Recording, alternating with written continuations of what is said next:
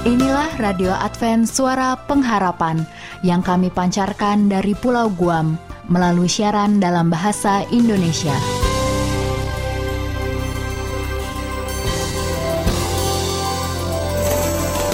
Salam sejahtera kami sampaikan kepada para pendengar kami di mana pun Anda berada. Selamat berjumpa kembali dengan kami, Radio Advent Suara Pengharapan. Dengan senang hati, kami akan menemani Anda melalui rangkaian acara yang telah kami persiapkan khusus bagi Anda sekeluarga.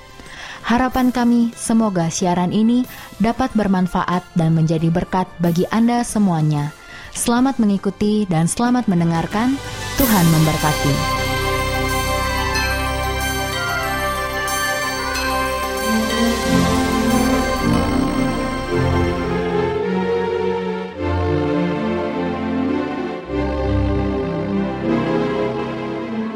Saudara pendengar yang setia Radio Advent Suara Pengharapan.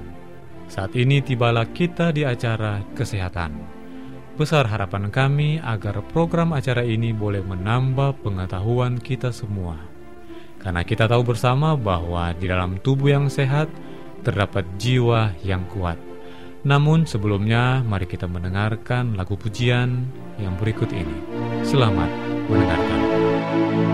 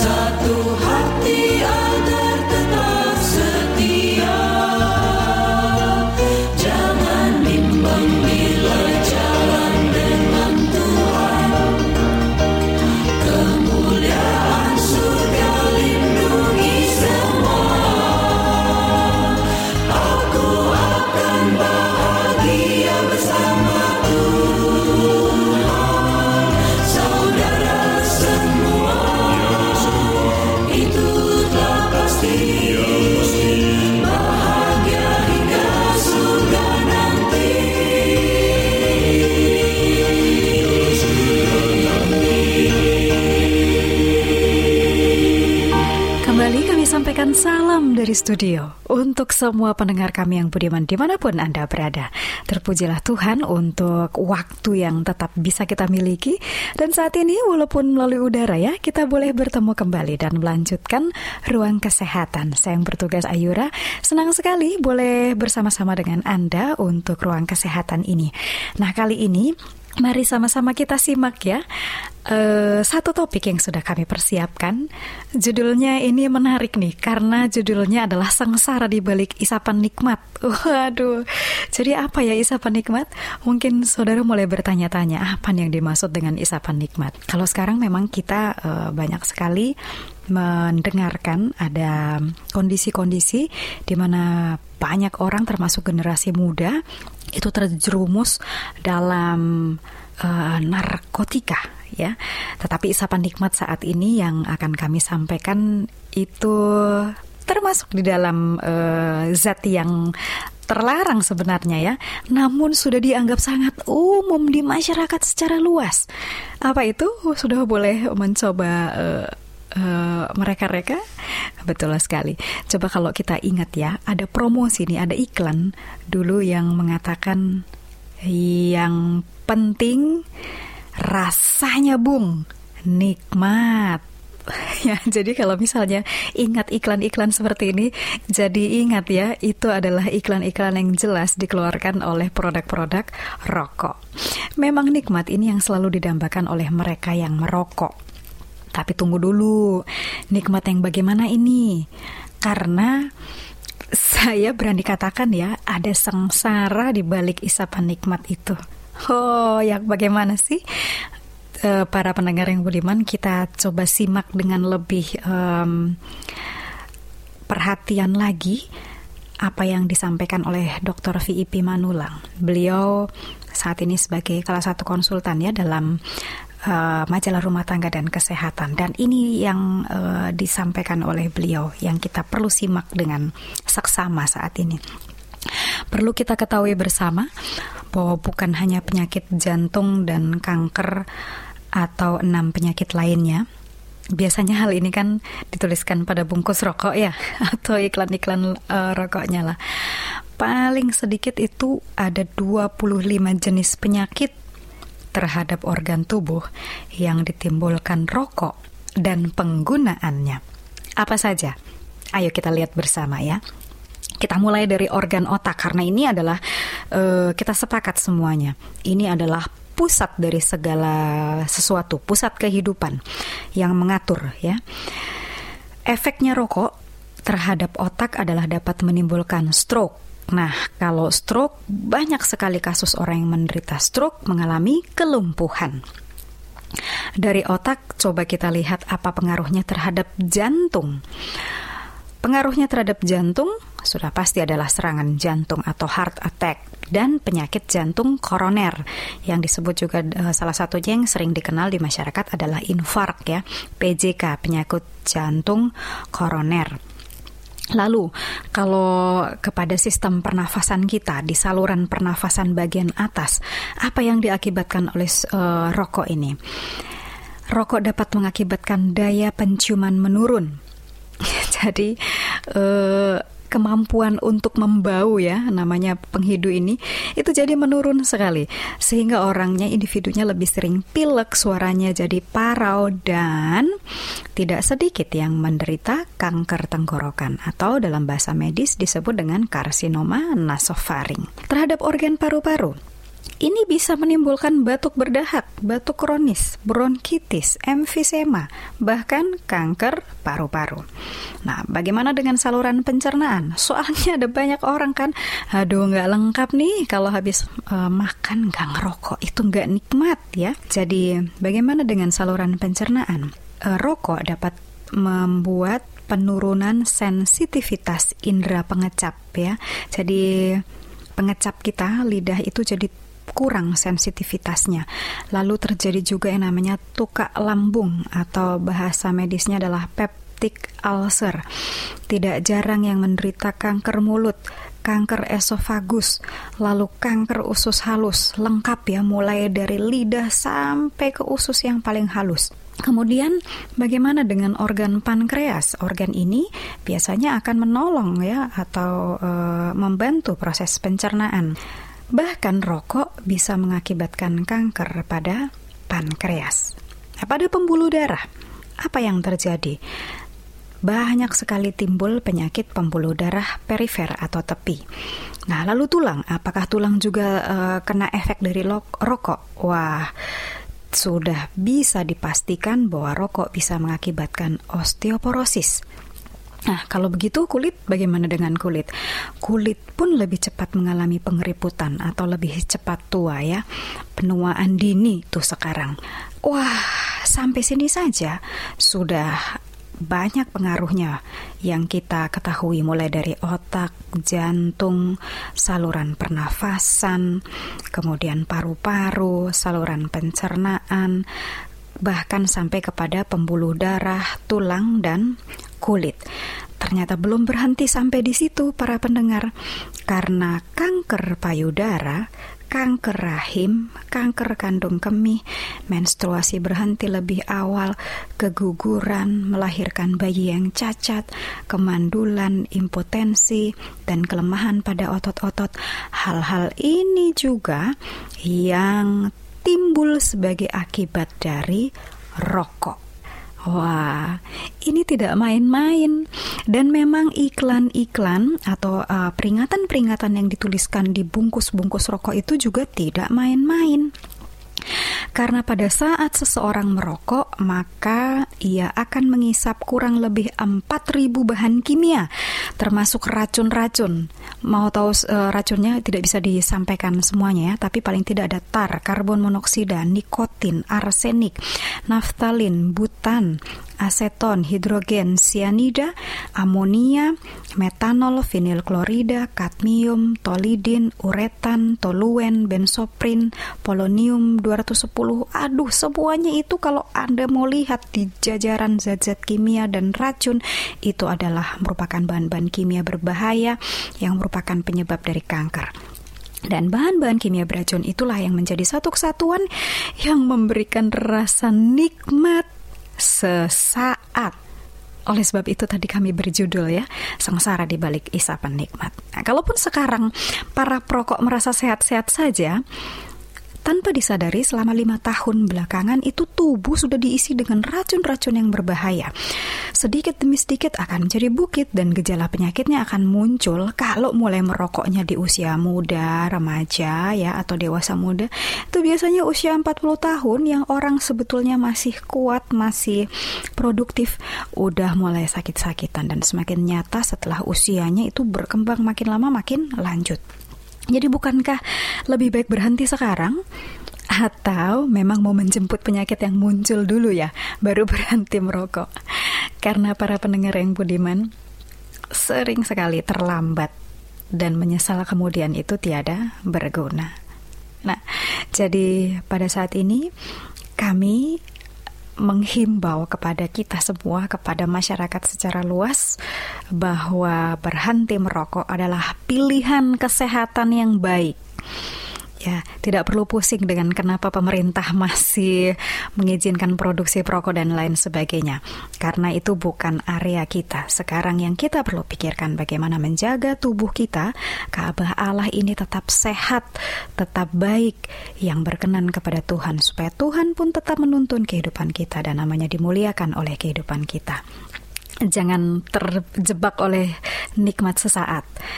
Kembalilah kepada anjuran kesehatan yang benar dan nikmatilah kesehatan yang sesungguhnya yang Tuhan akan bantu untuk kita mencapainya. Terima kasih untuk perhatian Anda. Kita akan bertemu pada waktu dan kesempatan berikutnya dan sampai jumpa. Tuhan memberkati kita semua.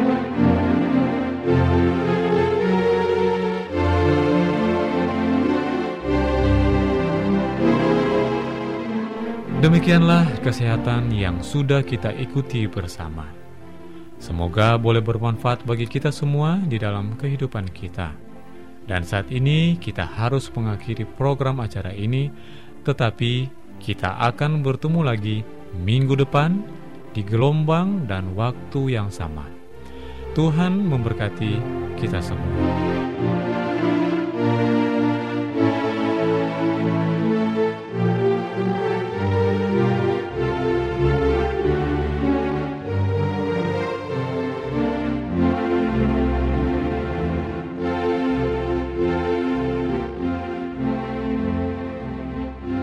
Selanjutnya, marilah kita mengikuti mimbar suara pengharapan. Angkatlah diri dan bunyikanlah Yesus mau datang segera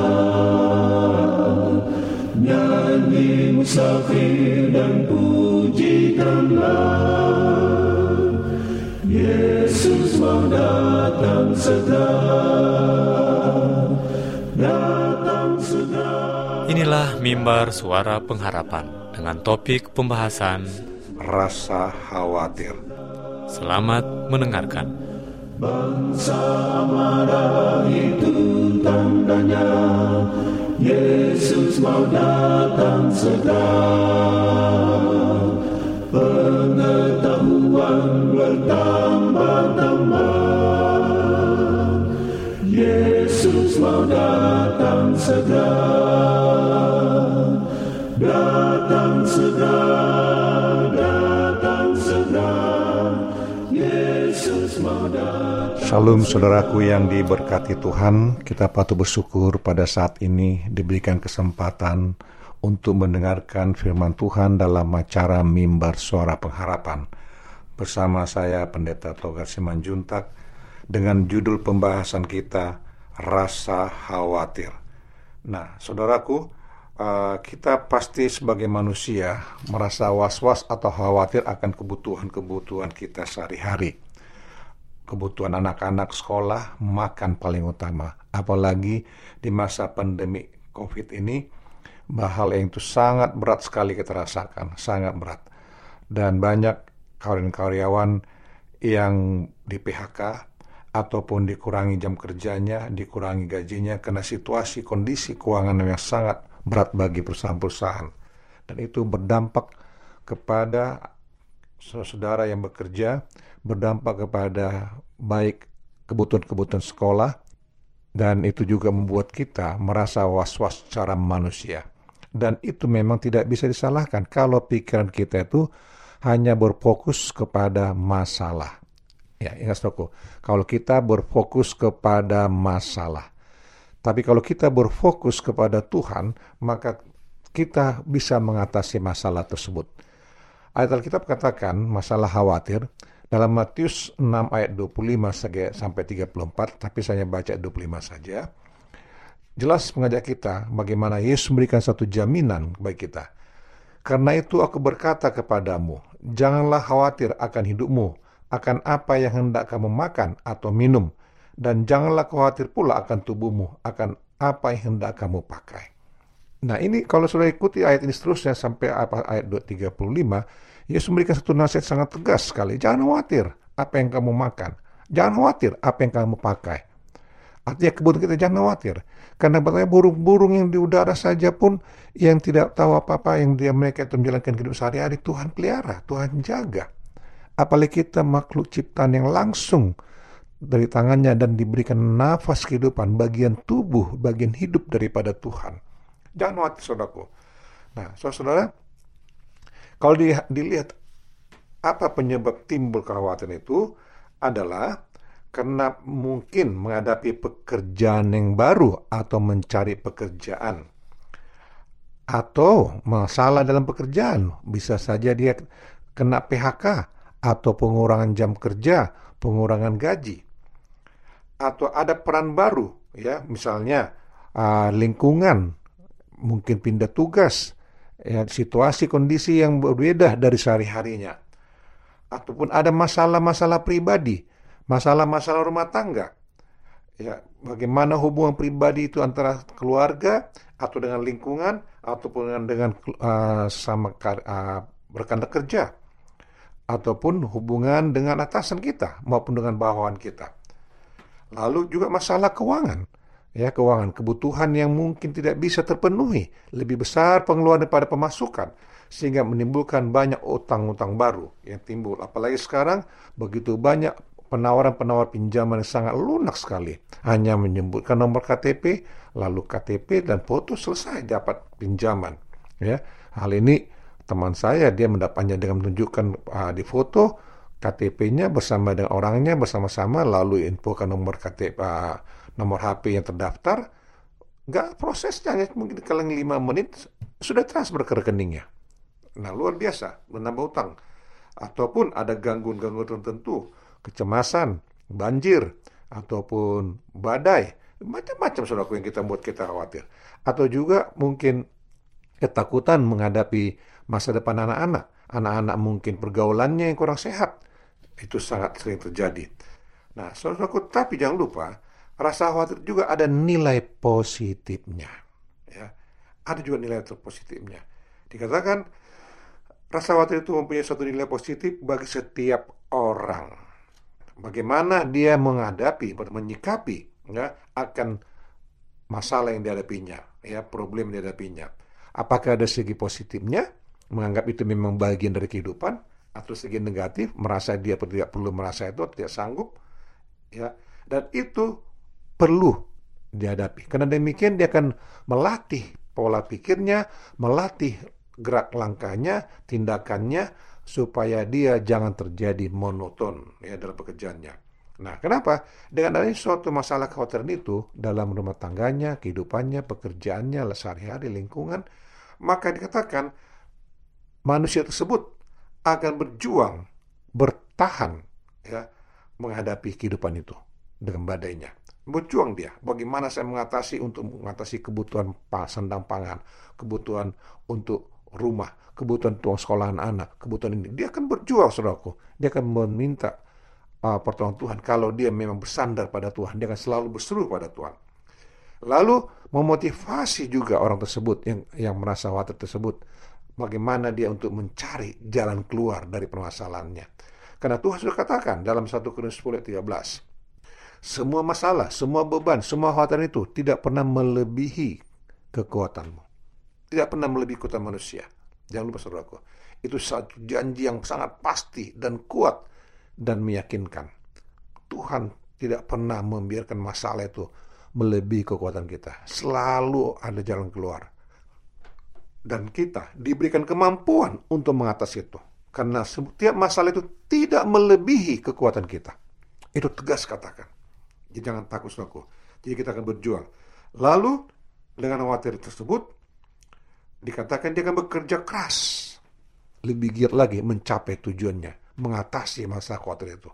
Ya, jangan cuma sekedar duduk manis atau diam-diam saja, tidak peduli, tapi harus ada perjuangan menghadapi rasa khawatir tersebut lalu dapat mengantisipasi masalah-masalah di masa depan dan mempersiapkan diri untuk menghadapinya.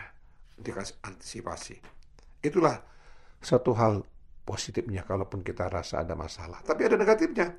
Kalau orang kena uh, merasa khawatir ataupun ada masalah apa, dia membiarkan khawatir itu menekan dia. Dia merasa khawatir itu lebih besar daripada kemampuannya. Dia merasa tidak ada jalan keluar. Dan dia merasa khawatir itu menyelimuti dia. Membuatnya tidak dapat ter, apa, ter, uh, melakukan masalah tersebut. Nah, tidak fokus dan lama-lama dia akan kronis dan tubuh akan merespon negatif. Nah, saudaraku, jika Anda menghadapi rasa khawatir, tanamkan dalam pikiran saudara bahwa setiap masalah itu selalu ada jalan keluar. Dan khawatir itu tidak pernah melebihi kekuatan saudara. Nah, jika saudara merasa butuh didoakan, merasa rindu untuk berjalan keluar setiap masalah saudara, hubungi kami tim pelayanan mimbar suara pengharapan. Dengan penuh sukacita, kami akan selalu berlain saudara, berdoa untuk saudara. Kiranya berkat Tuhan menyertai saudara, inilah doa dan harapan kami. Salam saudaraku. Amin.